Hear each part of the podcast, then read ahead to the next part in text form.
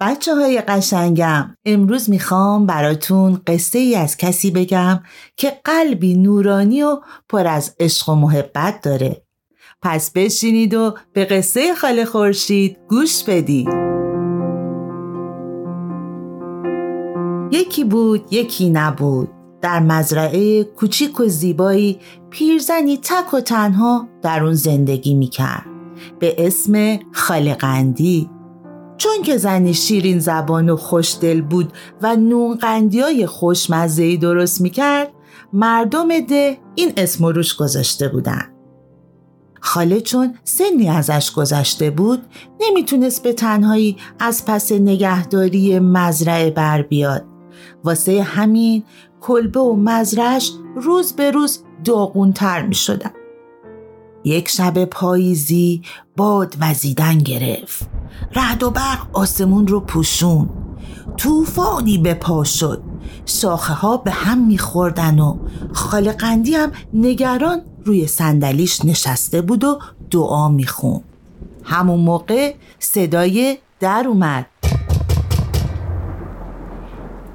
کیه؟ کیه این وقت شبی؟ راه گذرم آجزم به من کمک کنید. خاله قندی لنگون لنگون خودشو به در رسون. بیا تو پسرم. زود بیا تو هوا خیلی سرده.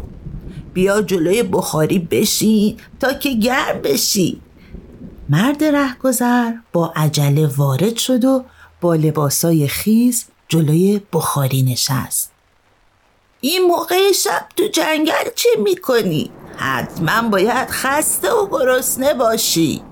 به دنبال کار از آبادی پایین به این سمت اومدم که گرفتار طوفان شدم. همون موقع دوباره صدای در اومد. این دیگه کیه؟ سب کن اومدم. و باز لنگ لنگون به سمت در رفت. وقتی در رو باز کرد زن و مردی رو دید که حسابی موشاب کشیده شده بودن و از سرما می لرزیدن سلام اجازه بده. تا تا تا تا تموم میشه. ما زیر سقف تو بمونیم. بیاین تو بیاین تو فرزندانم. برید پیش بخاری تا براتون پتو بیارم. چند دقیقه نگذشته بود که دوباره صدای در بلند شد. خالقندی بدون که سوال کنه فقط در رو باز کرد. که جوونی خیس آب رو جلوش دید. بیا تو پسرم بیا تو بیا پیش بقیه بشین.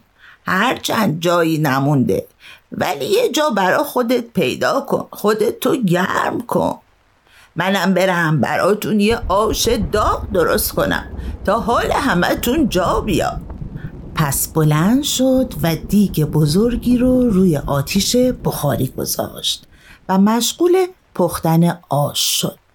مدتی گذشت و آش حاضر شد. عجب آشی هم شد. همه اونو با لذت خوردن و حسابی گرم شدن. تمام شب خال قندی مشغول پذیرایی و پرستاری از مهمونای ناخونده شد.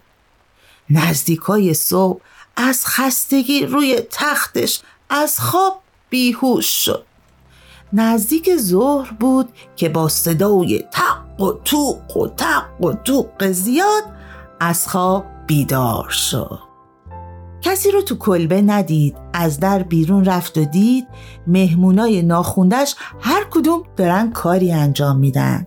یکی لوله بخاری رو تمیز می‌کنه یکی رو سقف داره سفالای شکسته سقف رو تعمیر می‌کنه یکی حسار دور زمین رو میخکوب می‌کنه.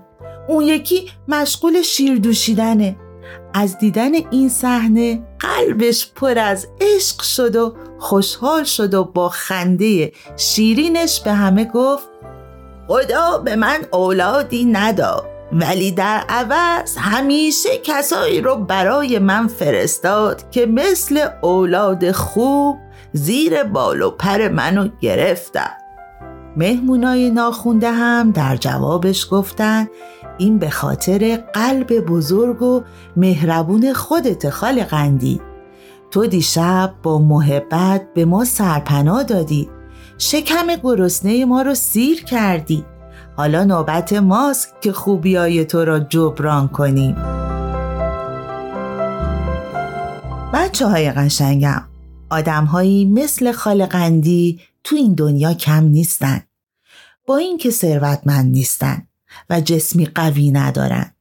ولی دلهایی نورانی و پر از صفا دارن.